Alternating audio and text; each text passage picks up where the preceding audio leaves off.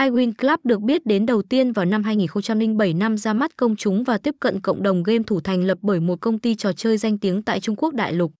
Mới đầu, cổng game đổi thưởng này chỉ là một sân chơi giải trí đơn thuần của người dân bản địa, chưa thực sự tạo được tiếng vang và trở thành một trong những nghề tay trái hái ra tiền của cược thủ như ngày hôm nay.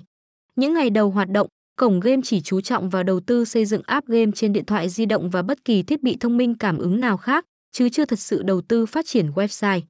Đó là lý do thời gian vài tháng đầu iWin Online chưa thể phát triển nhanh chóng được.